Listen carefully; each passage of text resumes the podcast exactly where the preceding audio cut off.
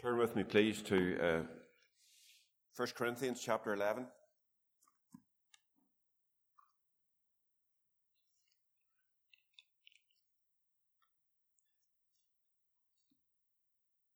First Corinthians chapter 11. And uh, just for the sake of time, we'll begin to read from verse 23. 1 Corinthians chapter 11 and verse 23. For I have received of the Lord that which also I delivered unto you, that the Lord Jesus, the same night in which he was betrayed, he took bread, and when he had given thanks, he brake it and said, Take, eat, this is my body, which is broken for you. This do in remembrance of me. After the same manner also he took the cup, when he had supped, saying, This cup is the New Testament in my blood. This do ye as oft as ye drink it in remembrance of me. For as often as ye eat this bread and drink this cup, ye do show the Lord's death till he come. Wherefore, whosoever shall eat this bread and drink this cup of the Lord unworthily shall be guilty of the body and blood of the Lord. But let a man examine himself and see, and so let him eat of that bread and drink of that cup. For he that eateth and drinketh unworthily eateth and drinketh damnation or judgment to himself, not discerning the Lord's body. For this cause many are weak and sickly among you, and many sleep. For if we would judge ourselves, we should not be judged. But when we are judged, we are chastened of the Lord, that we should not be condemned with the Lord or with the word. Wherefore, my brethren, when ye come together to eat, tarry one for another. And if any man hunger, let him eat at home, that ye come not together into condemnation. And the rest will I set in order when I come. Two ordinances were established, of course, by the Lord Jesus Christ for his people to observe baptism and the Lord's Supper, which is also called the communion, back in the chapter 10 and the verse 16. In the upper room, as they met to celebrate the Passover, Jesus took the cup and the bread, which was a simple but common meal in those days, and he, he transformed them into a meaningful spiritual experience for his blood bought people. He took the bread and he gave thanks. He broke the bread, which spoke of his broken body. Now, there was no bones in his body broken, of course, but his body was so badly mutilated and tortured that it was hardly recognizable. And then he gave the bread to his disciples and he said, recorded in Luke's gospel, this is my body which is given for you. This do in remembrance of me. And likewise also the cup after supper, he said, this cup is the New Testament in my blood, which is shed for you. The bread spoke of his broken body and the wine spoke of his blood, indicating the terrible death that he would soon experience. He concluded the feast by singing a hymn, and he went out into the night. He crossed the Kidron Valley into the Garden of Gethsemane on the slopes of the Mount of Olives, and it was there, as predicted, the Lord Jesus was betrayed by Judas. He was arrested, and the following day he was crucified. And you know, folks, all across the world, there are huge and impressive uh, monuments and memorials and cenotaphs built to remember the sacrifice of soldiers in many, many wars and conflicts. But Jesus Christ, the Son of God, wanted only to be remembered with the simple meal of bread and wine. However, there was a problem here in the church at Corinth when they met to observe this ordinance. You see, there was sin in this particular fellowship. They were not what they should have been. And of course, it is a serious thing to participate in the Lord's Supper with an unprepared heart and in a careless manner. This was the case with these Corinthians, and God had chastised them. And Paul said in the verse 30, For this cause or this reason, many are weak and sickly among you, and many sleep. In other words, many had died. However, the Lord's Supper gives us all the opportunity this morning for spiritual growth and blessing if we approach it with the right attitude. And there are four things to observe in this portion of Scripture if we want to receive the blessing of God rather than the discipline of God in our lives. First of all, uh, we, we are to look back this morning. We're to look back. The people of the Old Testament, they looked ahead to the cross, but we are able to look back at the cross today. So the broken bread this morning, it reminds us of Christ's broken body on the cross, and the cup, it reminds us of his precious shed blood. Many, understandably, will try not to think of circumstances surrounding the death of a loved one in tragic circumstances. But the Lord told us to take, eat, this is my body, and this cup is the New Testament in my blood. This do ye as often as ye drink it in remembrance of me. Remembrance. He instructs us as we observe his table this morning to look back and remember how he died because everything we have as Christians, it centers on his death. Part of the gospel message is that Christ died and was buried. Yesterday, Christmas Day, we remembered his birth, but it was not his birth or his life or his teachings or even his miracles that secured a narrow path to heaven for sinners, but it was his death. While we were, yet, we were yet sinners, Christ died for us. He was simply born to die. Therefore, we must remember why he died. Christ died for our sins. He literally took our place. Saint Stephen's Day or Boxing Day, as it's known by many, for the world, it's a traditional day of many different types of sport. Just as in a game of football, when a substitute comes on to replace an injured player, the Lord Jesus Christ became our substitute. He took our place. But we were not merely injured. No, we were spiritually dead. Dead because of the real worldwide pandemic of sin which affects every human being in the world today. There on that middle tree between a repentant sinner and a rebellious sinner, he paid a debt that we could never pay. So we're to look back this morning, but we're also to look forward. We are to eat the bread and drink the cup in remembrance of him. So this indicates that this ceremony was to be continued and repeated into the future. That's why we observe it this morning. It also indicated that the Passover, which required the death of a lamb and looked forward to the coming of the Lamb of God who would take away the sin of the world, it was fulfilled in the Lord's Supper. The new covenant replaced the old covenant when Christ, the Passover lamb, was sacrificed. Therefore, the old Jewish system of animal sacrifice was no longer needed in the future. It was only ever a temporary covering for sin anyway. Hebrews says it was or it is not possible that the blood of bulls and goats should take away sins. It simply pointed towards the ultimate, the, the final sacrifice on the cross, which was final and was never to be repeated. It is only the blood of Christ that will cleanse us from our sin. Verse 26, we are to remember his death in this manner till he come. Christ not only died and was buried, but he was raised again the third day and he ascended into heaven to sit at the Father's right hand. The founders of every other demonically inspired false religion and cult are dead, but Christ, our Savior, is alive today. Whilst believers do have differences of, of opinion, as to how or even when the Lord will come back. Every single one of us this morning are united in our belief that He is coming back. We believe that with all of our hearts.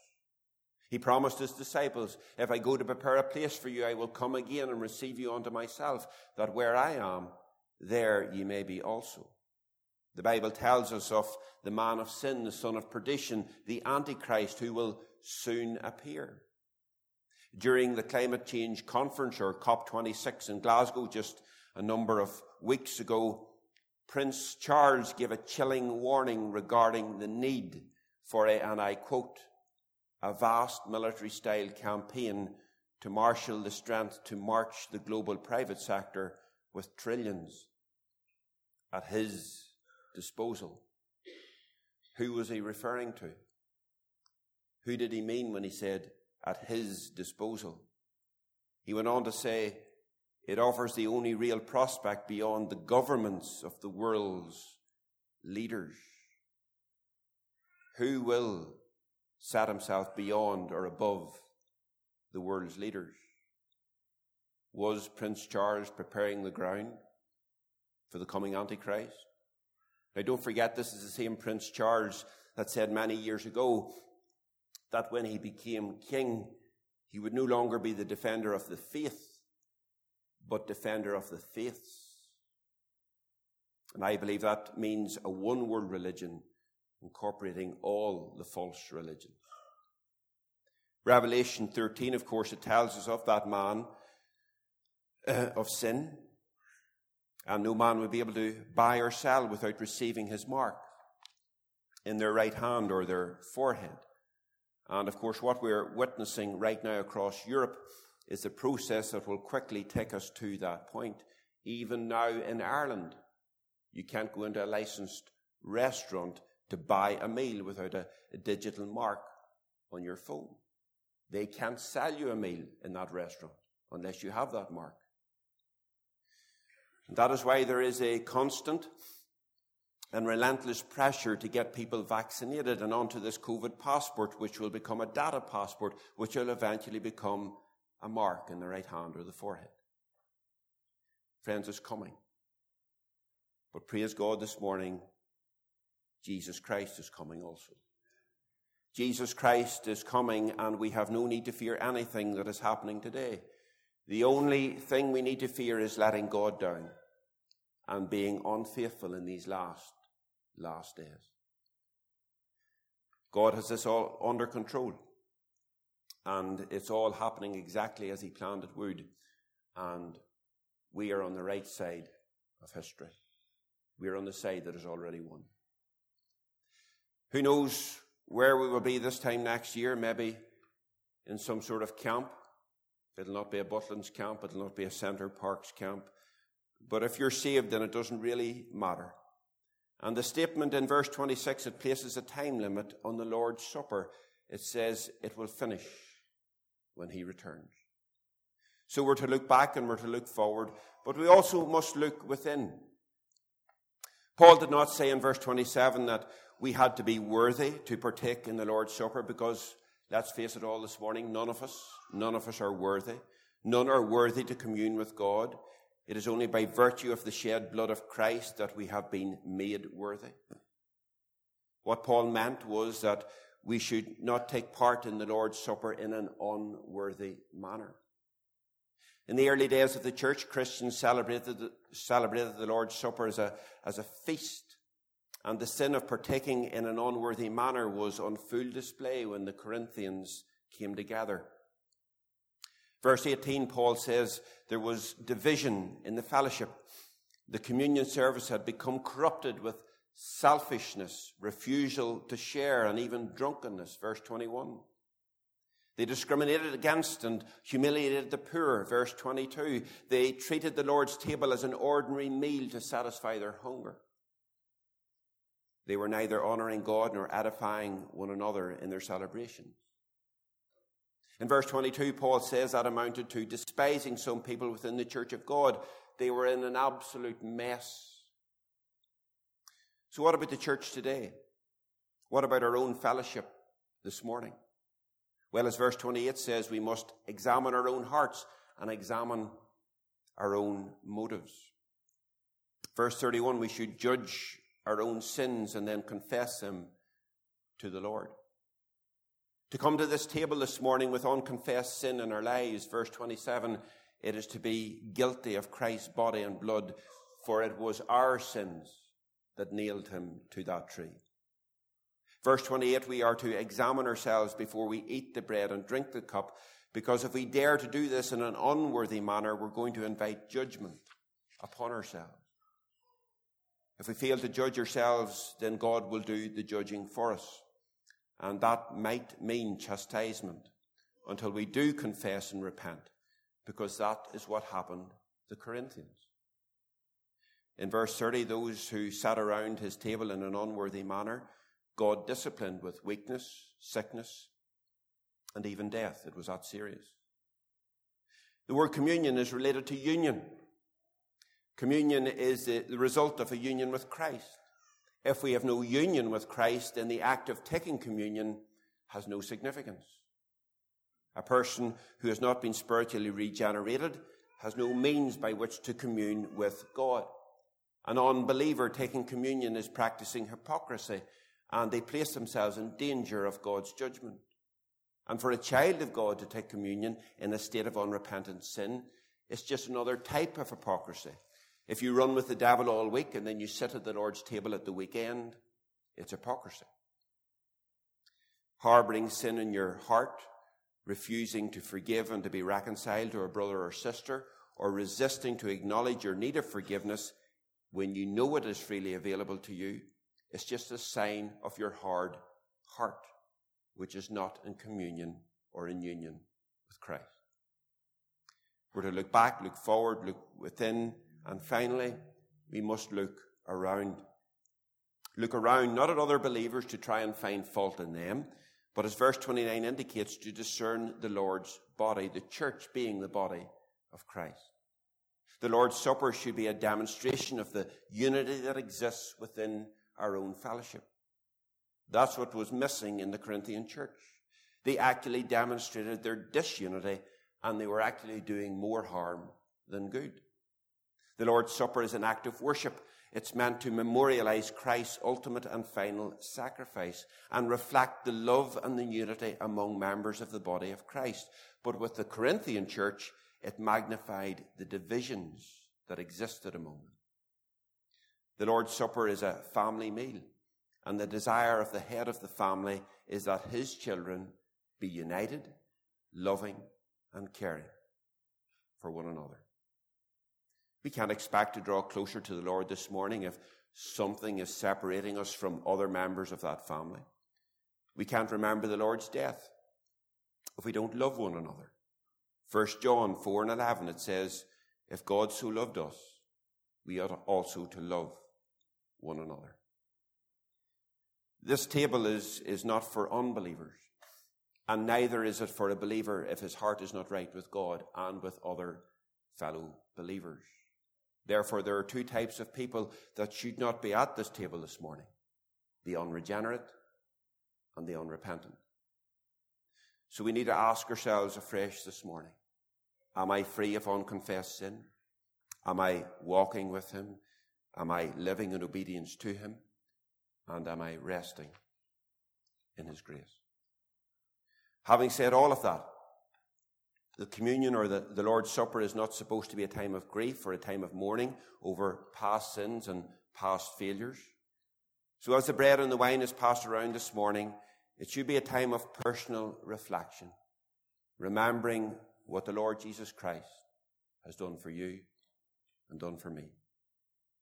It should also be a time of reverent worship, thanksgiving and joy, and even celebration of what we have received as a result of our Lord's sacrifice on the cross.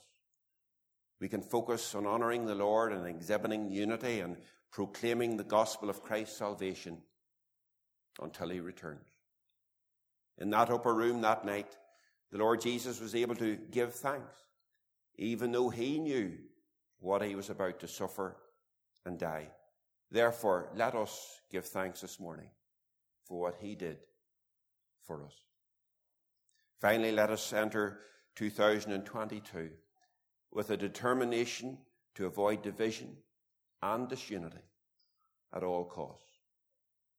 Friends, our fellowship is hated. It is hated, and the demonic world will attempt to destroy this place next year. Mark my words. So let us pray that God will help us to to be wise to this and that God will give us the grace to succeed, praying for one another and putting on daily the whole armour of God. The Lord said, Them that honour me, I will honour. Amen.